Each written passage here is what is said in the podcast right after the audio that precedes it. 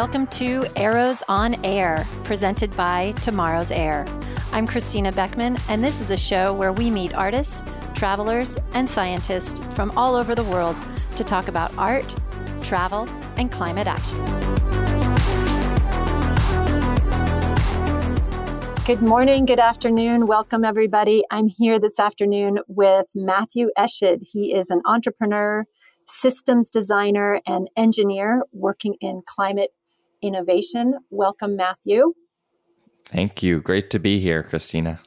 Thanks so much. So I'm in New Mexico today. Tell me where are you? You've been traveling a little bit lately too. Where are you calling from today? Mm, I'm in the East Village of Manhattan, 10th Street between Avenue C and D, all the way over. And it is currently raining very heavily outside with Hurricane uh, Isaias Isaias. Oh wow! Yeah, that's so. It's nothing like that here.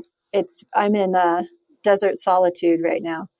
Um, so let's get started first with how we came to meet. So I, I, my recollection is that we found each other in Air Miners, and you, I think, are one of the original core team at Air Miners. Can you say a little bit about about Air Miners and and what you do there now? Yeah, so uh, I'm a co-founder of Air Miners. I was there when it was nothing. We actually called it the Unnamed Institute because we didn't know what to call it or what it was going to be. But we started out with looking at the trillion tons of excess carbon dioxide that's in the atmosphere that has been placed there since the 1850s, since the Industrial Revolution, and when the combustion of fossil fuels really started. And we were tasked with trying to figure out how we can create and identify and facilitate and spark a market demand for products that represent the removal of the carbon dioxide from the atmosphere. And we started looking into it and we saw okay, this thing, it's called carbon capture, utilization, and sequestration. Okay, what is that? What is that? And we started asking around, what is this? What is it? Who's in it? Who works in it? And we found out that it's dominated by the fossil fuel industry, by academia, and by government and we said, okay, we we need to bust this thing open. We're open source entrepreneurs in San Francisco. We believe in sharing, and so we need to come up with a better name. So this is so fascinating. The genesis of this is so um, uh, great because it's it's like grassroots science. So who is you and a couple of friends, and you have you, as I understand, you each have scientific backgrounds, but not necessarily climate science backgrounds. Can you say a little bit about um, that founding team and also your own academic background? My degree is in mechanical engineering. I have been working on sustainability uh, since I graduated from college. And by the time that we started working on air miners, this is me and Tito Jankowski. He's my uh, we we co-founded Impossible Labs together, and that was the company that was contracted to create what became air miners. Tito is also an engineer. His background is in biomedical engineering, and we started Impossible Labs because we saw climate change as a massive opportunity.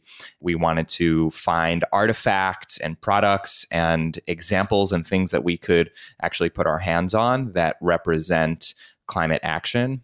And so we work in in tech and we both come from product management backgrounds, so that was the framing that we had. And on top of that, then we were also within the uh, community called Many Labs, which was an open science and citizen science community. And it was through there that we were in this container of super duper science creation making, you know, hands on. Let's just do it. Let's try it. What is it? What's going to happen? I don't know. What kinds of mm-hmm. things um, got made there? Yeah, great question. So, one of the other uh, residents at Many Labs was the Foldscope, which came out of the Stanford University Frugal Science Lab, and that's a $1 microscope.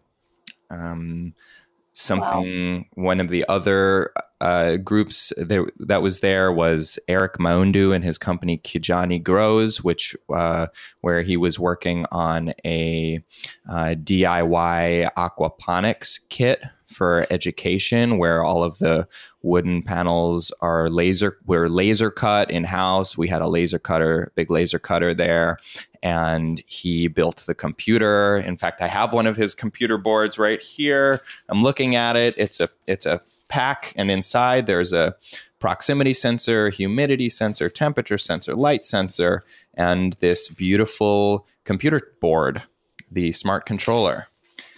And then there were also um, there was scientists. Uh, Sarah Davis was there, and she's just a really incredible multidisciplinary scientist. She worked on um, visual kind of just like everything. I, I it's almost you, you, should have her on the show. I, I, can't even do her work justice.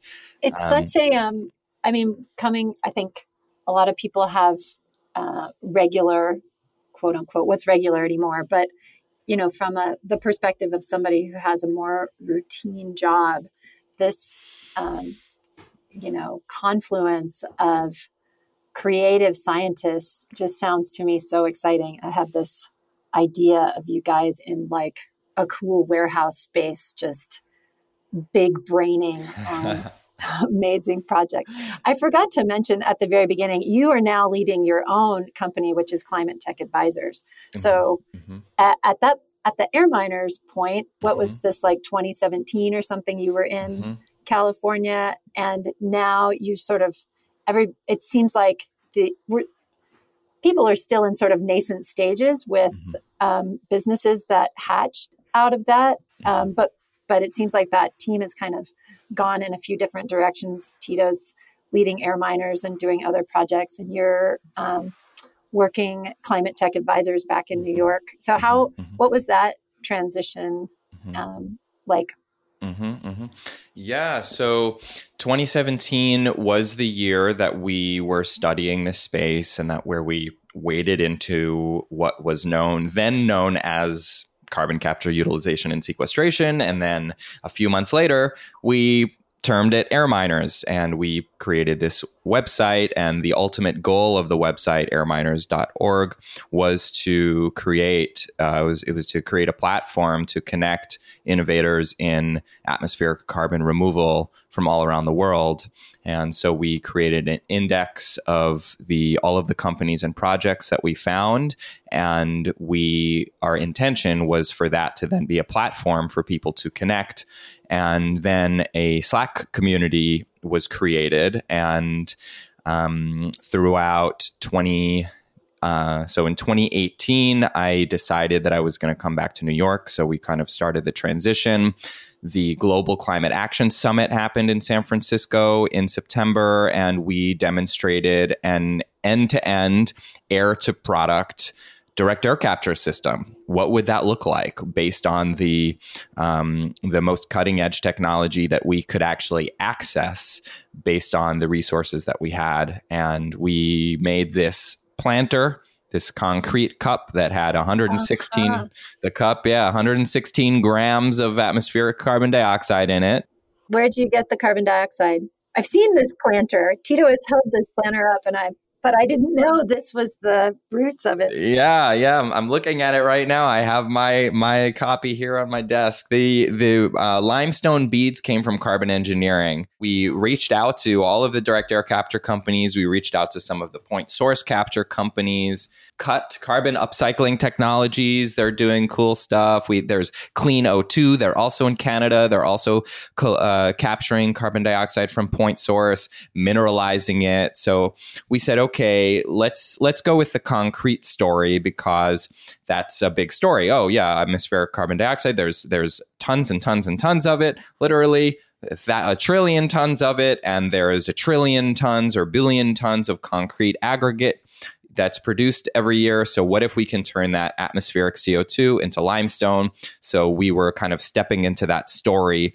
So, we had this uh, prototype direct air capture machine that had been um, hacked together in the uh, again a, different uh, co-working kind of open science tech hacker workspace that we were at in this time in Oakland. Many Labs was in San Francisco, Seventh and Folsom, and um, this space circuit launch was in Oakland and right near the airport. And there was a, a team there building a direct air capture prototype. So we took their prototype, we took the limestone that we got from Carbon Engineering, um, which is a midstream product. Carbon Engineering makes fuel. And we said, okay, well, can we have some of your limestone that you grew with the atmospheric CO2? And they said, sure, no problem. And I remember the day that the box came in with this big, I don't know, gallon, two gallon jug of these white beads. And I received it and I opened it up and I like got all my papers out. I'm like, okay, I need notes. This is science. Okay, we're doing science. What's in this box? Does it smell? What does it taste like? That's so. So, what do you think? I mean, you know, I um, have stumbled so backwards into direct air capture with permanent storage. And the way I came into it, I felt like it was this fully formed, baked community that I was trying to enter. And now I'm, I mean, in the past, you know, year, I've gotten a much better sense of how new all this is. And and now you see direct air capture like showing up in um, like the Biden plan. I was listening to a Nori podcast where a gal from Carbon 180 was talking about the different appropriations um, bills that support direct air capture. I mean, what's your like? What's your take on that? Is that just such a cool thing? I see these. You know, you it's all related. This ecosystem has been building, and your your team's efforts have been part of building it. Airminers has become a focal point like, say, tell me how that feels. What do you? What's your perspective on that? Mm hmm. Mm hmm. Ah, yes. It's. Mm, Let's see. I mean, so Carbon 180, they were there. They were already the entrenched player when we started, previously known as the Center for Carbon Removal. They started at uh, UC Berkeley in, I believe, 2014, somewhere around 2014 or 15. Noah and Giana started the Center for Carbon Removal, and they had done so much work going to DC and lobbying and contributing to the creation of different policies.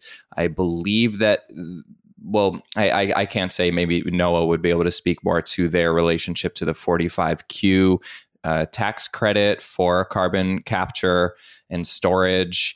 Um, so there there has been momentum um, within, interestingly enough, the Office of Fossil Energy uh, drives a lot of the conversation about how the US federal government is going to treat carbon capture because, of course, the fossil fuel industry does see it as a lifeline, um, a way for them to keep doing what they are doing.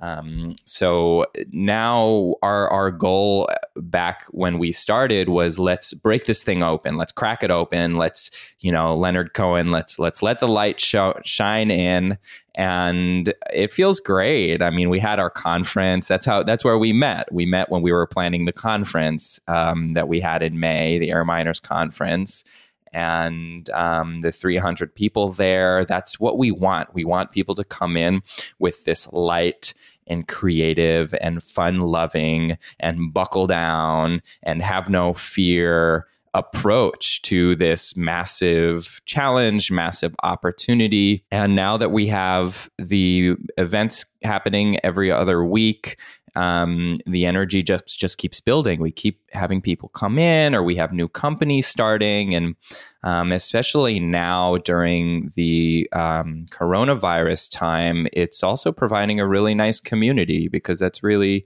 what what it's uh, about. Fundamentally, is is about people coming together. Planning the conference was so it came at such a perfect time. My family was isolated. It was snowy and I felt like in in travel, the climate topic at that point in March, April, everyone was kind of saying, yeah, we were all about climate action and decarbonizing travel when we traveled. but now that travel is fully halted, everybody was sort of down, very down in the dumps. And so to be able to go to, to be able to volunteer on that conference just really kept the light on for me. It was so, so great. So now you have also alongside, so you continue to support air miners and um, you're, I know you're active there, but tell us a little bit about Climate Tech Advisors because that is also, uh, you know, for the um, for tomorrow's air, which we just officially launched with our press release and um, subscription options on July 21st. But I know that um, you know we're talking about how your experience and your networks within the carbon community are are going to be advising tomorrow's air but say more about the kinds of um, projects and and what you're doing through climate tech advisors. Mm-hmm, mm-hmm. yeah definitely definitely and and congratulations on the launch. I'm so excited to uh, to be you know along for the ride. I think it's really awesome. I think there's a lot of opportunity in with i mean a lot of need. So anywhere that there's a need there's also an opportunity within uh, air travel and uh, not just from emissions but also something that i really appreciate about the adventure travel perspective which is that it's really a lot of it is about uh, appreciating and being in awe of what exists on earth and like we can talk more there's a whole th- uh, thing about awe and like maybe that's a that's a tangent. Um, awe and wonder. no, the experiences of awe and wonder are they feel tangential, but they're mm-hmm. I mean they are core to the mm-hmm. power of travel. Actually, that's what that's what wakes people up and motivates them and helps people see things in a new light. So mm-hmm. and I love that tangent. Go with yeah, it. Yeah, well, and and healing too. It's it it came up um, when we were working at the Institute for the Future. We had the opportunity to to actually work with the World Bank Climate Investment Fund um, on what is the future of climate action, and we convened these meetings of of experts from all different fields. And there was somebody there from the Sierra Club who was um, he was the person who was working with insurance companies to try to influence them to create.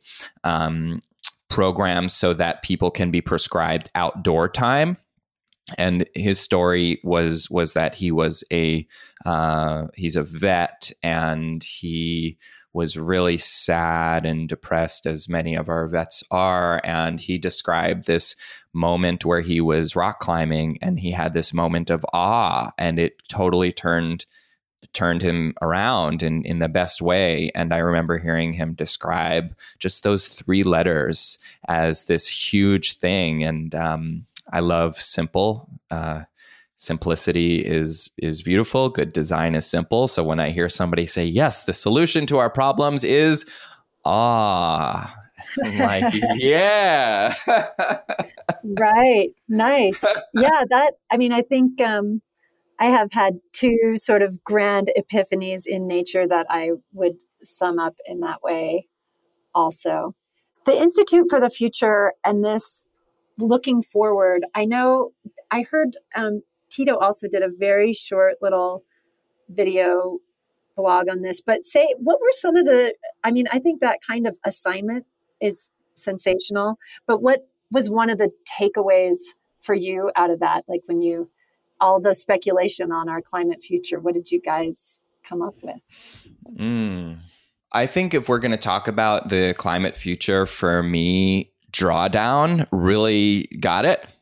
I think that if you want to see what the climate future can and should look like, it's there in those pages among those 100 solutions.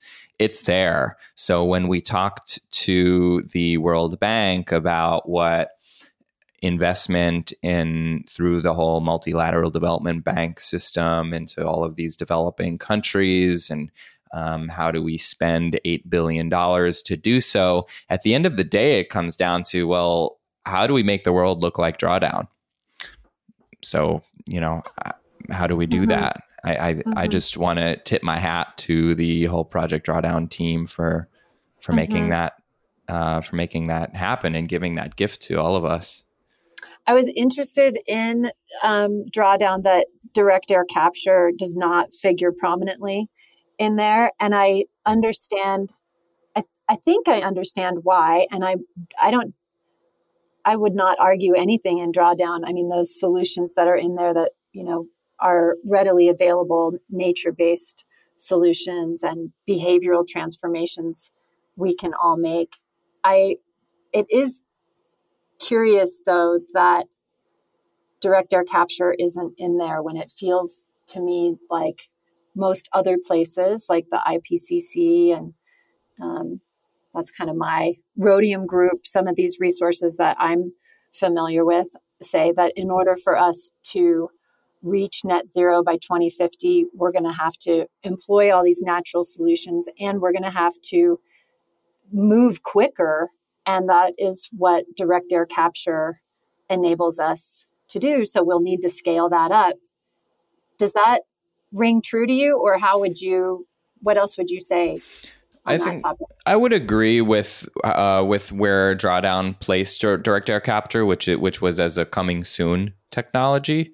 So oh, it, okay, it did good. get a couple of pages in the back of the book, and also, just to point out that direct, uh, that drawdown is not entirely nature based. There's wind energy in there. Some of the solutions that really stood out to me were actually the small scale ones, like micro hydro and micro wind. Just to me, were like, whoa, that's so cool. So if I have a stream in my backyard, that means I can power my desk lamp using the flowing of the water. That's kind of that's kind of cool. Okay, you know, so um, yeah, yeah, it's we we we can talk more about about direct air capture and um, the IPCC and all of that. I, I do want to answer the question, which is because I think it's sort of it'll nicely contextualize all of this of what climate tech is and why I started a company that that uh, says that it, it, will advise you, will advise anyone on on what is climate tech. The advisors of climate tech. To me, climate tech is is simply um, products and services that are also climate solutions at the same time. The product or the service that you're buying is has baked into it that it is also contributing to the protection of habitats, the removal of carbon from the air, the cleaning of water, the cleaning of air. It's baked into the business model and or baked into the design. So it could be that you're procuring some product or service that is offsetting uh, something that's like sort of balancing out its emissions somewhere else. Or it could be that you're buying a product that by design produces no waste. Um, so, you know, anything that's compostable, anything that is a, a circular product, so um, reusable packaging, which is in a totally funky space right now because of COVID.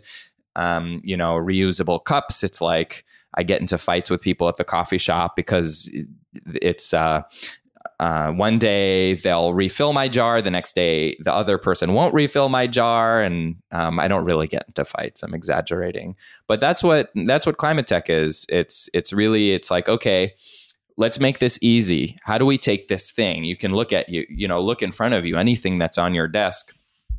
How can that thing by design, either through the strategy of how it's produced um, or the materials that go into it, how can it itself be something that's more like what we need in order to uh, in order to heal the planet and stop killing the planet? Hmm. Um. I yes, and I this is like represents such a new world. I think it's very mind blowing to think about products and services that are also climate solutions. And most people don't have much. I mean, our the frame we're coming from is so so opposite that this whole the fact that this even exists is what sort of um, gives me positive hope for for what we can do when it comes to stopping global warming. Tell a little bit about the project that you're working on now. I mean, you've been doing, speaking of micro um, local projects that are meaningful, um, tell a little bit about the project you've been working on most recently. Yeah, definitely, definitely. So this one is just within the context of where where is the the product or service here that's also a climate solution. This is a unique project because I think it remains to be seen.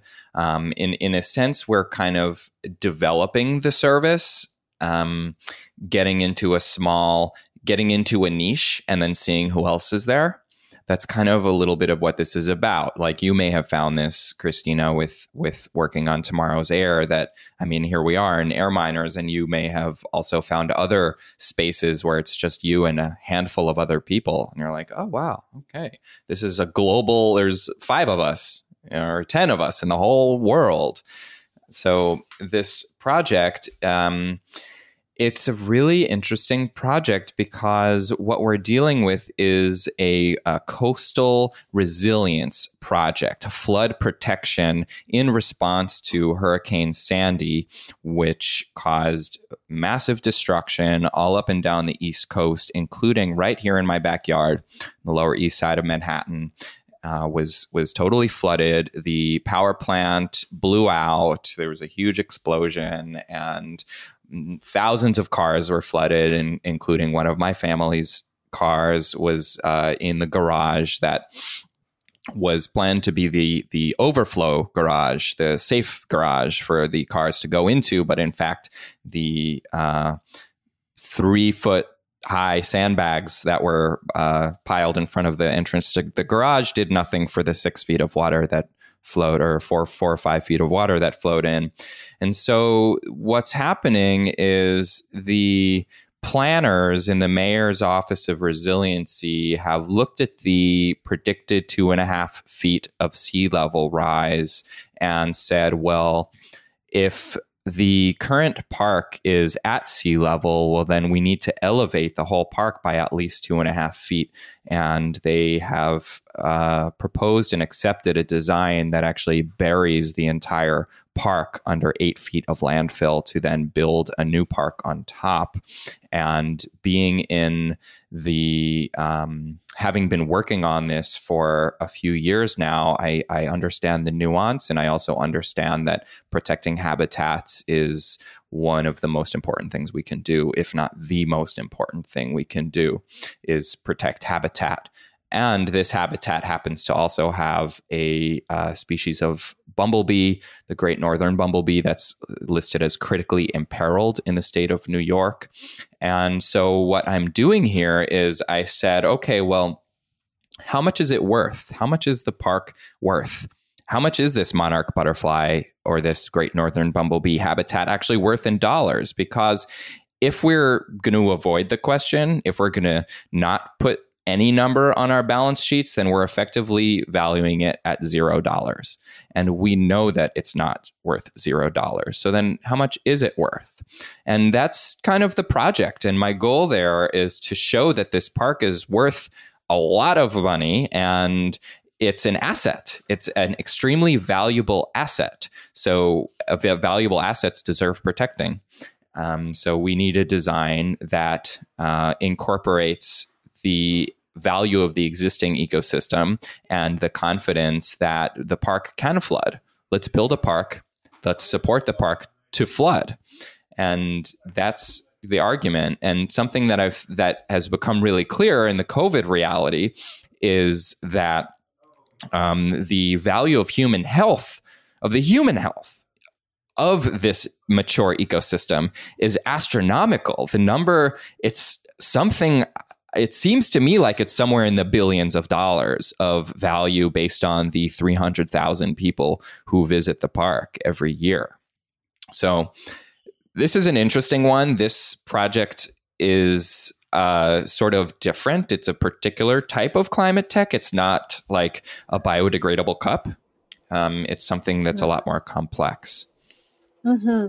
And so you have been sort of doing analysis there and the end product is a report that goes where and how tell me tell me what where you see it going. Mm-hmm. It's exciting. Yeah. So I'm working on publishing an opinion piece in a local uh, local news outlet I haven't decided which one yet. Um, I'm in the process of editing my my piece now, and the intention is also to make it a methodology because this is an issue that exists all over the world. Ecosystems are getting destroyed all of the time, and I'm um, kind of poking at the idea that well, maybe if we were better able to value the existing ecosystem, we would think twice before chopping it down. So how can this become a methodology that can then be replicated? And that's where this the coming out of the open source and the hacker and the maker community really influences climate tech and this approach because nothing is just a one time thing. Everything we do how can we replicate it? How can somebody else do it? How can we all influence each other and make it a little bit better? And that's the spirit of innovation. I'm really interested to see um, your report because in tourism, and I know we chatted briefly about this one time also, this notion of valuing species and valuing ecosystems for travel has been something that um, we have looked at in sustainable tourism in the past. You know, what's the the value of the elephant, the ecotourism opportunities value of the elephant versus the um, the poached value of the elephant. The lifetime value of the elephant for ecotourism is far greater. And that in in travel, we and uh, WWF does these studies also in specific localized areas. And so I'm really interested to kind of um, see these two, you know, come together side by side. I don't, we haven't in, I, I not we haven't really looked at it that I know of in the tourism research space with the climate lens on it yet. So um yeah, I think it's a great this this the need to value things financially, it is sometimes it's frustrating and it's also that's how policymakers operate and how you know we have to be able to make those arguments in those terms otherwise it's just kind of like passionate people raving into the wind. Yeah, yeah, yeah, right. And and you know, let's let's rave into the wind. Um, and also, we're working to move um, move from a society where the health and success of the society is measured in terms of GDP, where debt and waste are considered good things. Um, where somebody where a cancer patient who's on his way to a divorce lawyer meeting and crashes his car is the ideal person uh, according to GDP. Uh, by the way, that's a that's a Bill McKibben uh, that's a Bill McKibben quote. Attribute that to him. Um, to one where we're measuring in terms of gross happiness product or gross environmental health product gross environmental health. You know what if we existed in a world where the uh, the cleanest environment with the cleanest air the cleanest soil the cleanest water was the most was the most uh, was just a measure of of success. So if we have areas that have the opposite of that, such as in Philadelphia, I was reading an article in the New York Times about the area in South Philly where it's so polluted that there that when visiting basketball teams come to play, the home team has an advantage because the visiting teams can't breathe. True oh story. God. True story. yeah, yeah, and the the prevalence of cancer uh, and asthma in the community is is very high. So we see that we need to be somewhere where all of us care, where the whole society at the level of GDP care about the health of the environment. And so as we're raving into the wind, let's do it and let's make it count. Mm-hmm, totally. I um yeah, well, anybody who knows me knows I do a lot of raving. the uh, I want to um, talk a little bit about your travel experiences, Matthew, because everybody on this show does some unusual travel, and I am pretty sure you're not going to be the exception. Um, where what are some you know what what's a travel experience that brought you that feeling of awe or or I don't know, pick one that you'd like to share. Sure. Well, w- well, on brand, I'll share my uh, Amtrak journey from Emeryville in the Bay Area all the way to New York Penn Station.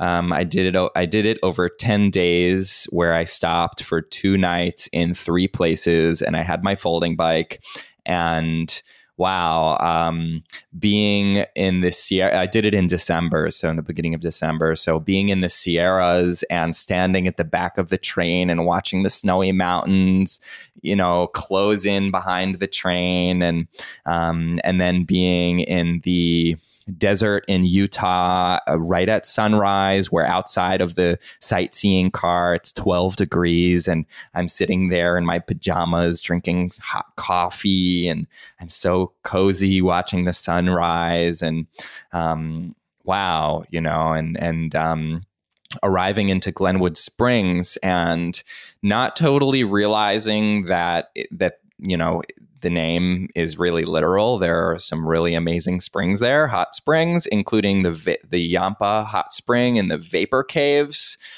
Wow, Vapor Caves. I'm like a big Glenwood Springs fanatic now. Anybody who has a chance to go to Glenwood Springs, go to the Vapor Caves. I don't know what their coronavirus policies are there, but that's like one of the most incredible places that I've that I've ever been. And it was also driven by this um, climate opportunity. You know, okay, I'm gonna I'm gonna uh, walk the walk. I'm gonna take the train with my folding bike across the country, and I'm gonna have a great time. And I really did. That's awesome. I think going slow across the U.S. It just is. There's so much variety. It is sort of too much for a little human to take in. The I also just want to flag like you. I think of um, climate action. Uh, Tito and Ari gave me this phrase of um, taking climate action into your own hands.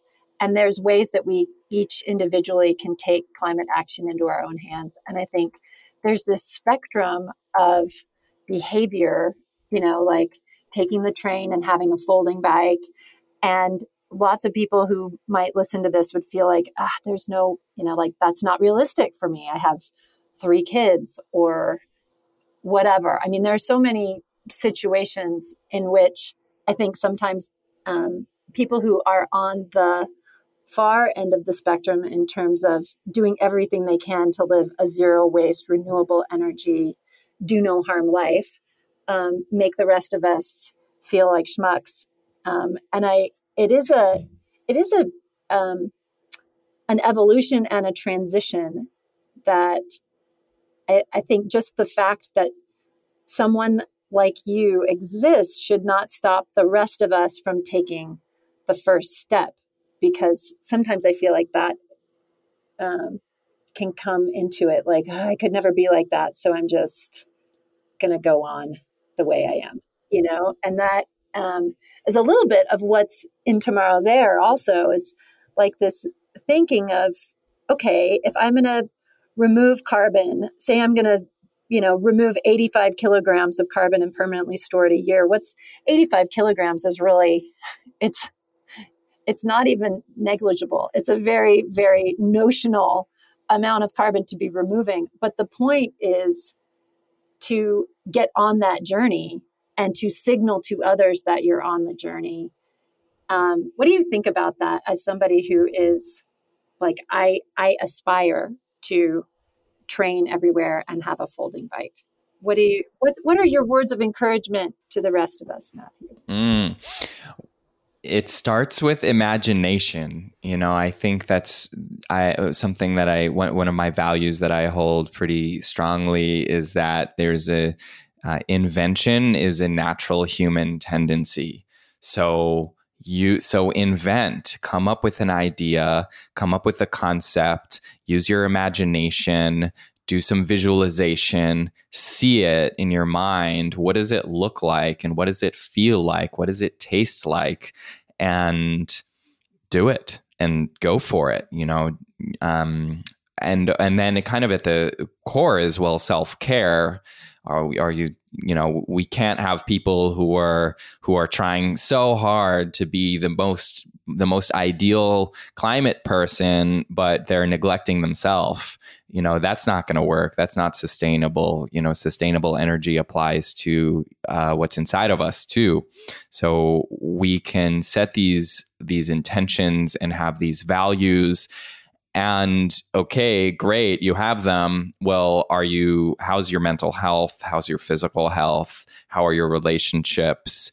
Because once you set that intention intention is a really powerful thing. So once you set it and you start getting yourself right with the world then these things they just sort of unfold and and um, I think observation is another kind of key thing. So when we're feeling better, we can our senses are more in tune, um, are sharper, and we can see and hear things that we might not have seen and heard otherwise. And um, as Paul Hawken uh, is talking about in his book "Blessed Unrest," which um which is a 2007 or 2006 book. Um, this is the world's largest movement that nobody's ever heard of, or at least in 2006.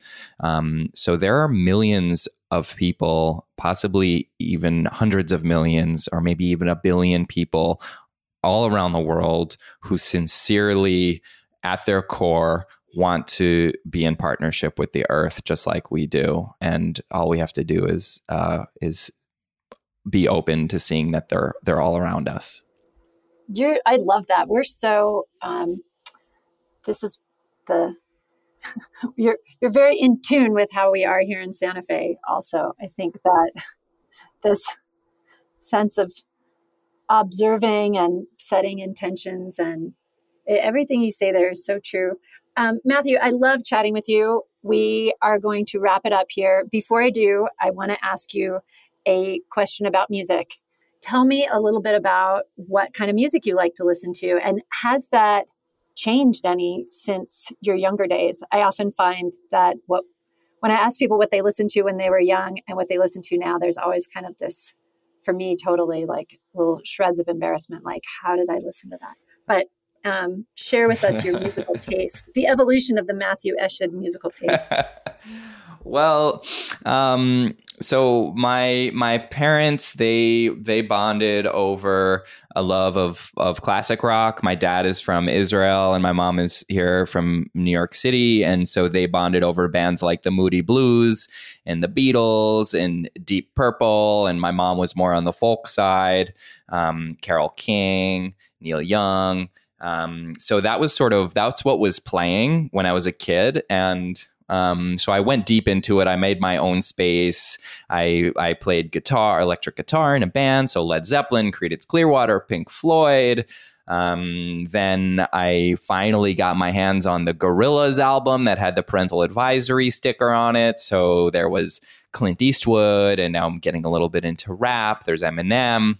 And then, kind of fast forwarding at some point, I got a James Brown album, a best of James Brown. And I'm like, whoa, funk music. What? funk is cool. I like funk. It's it's funky.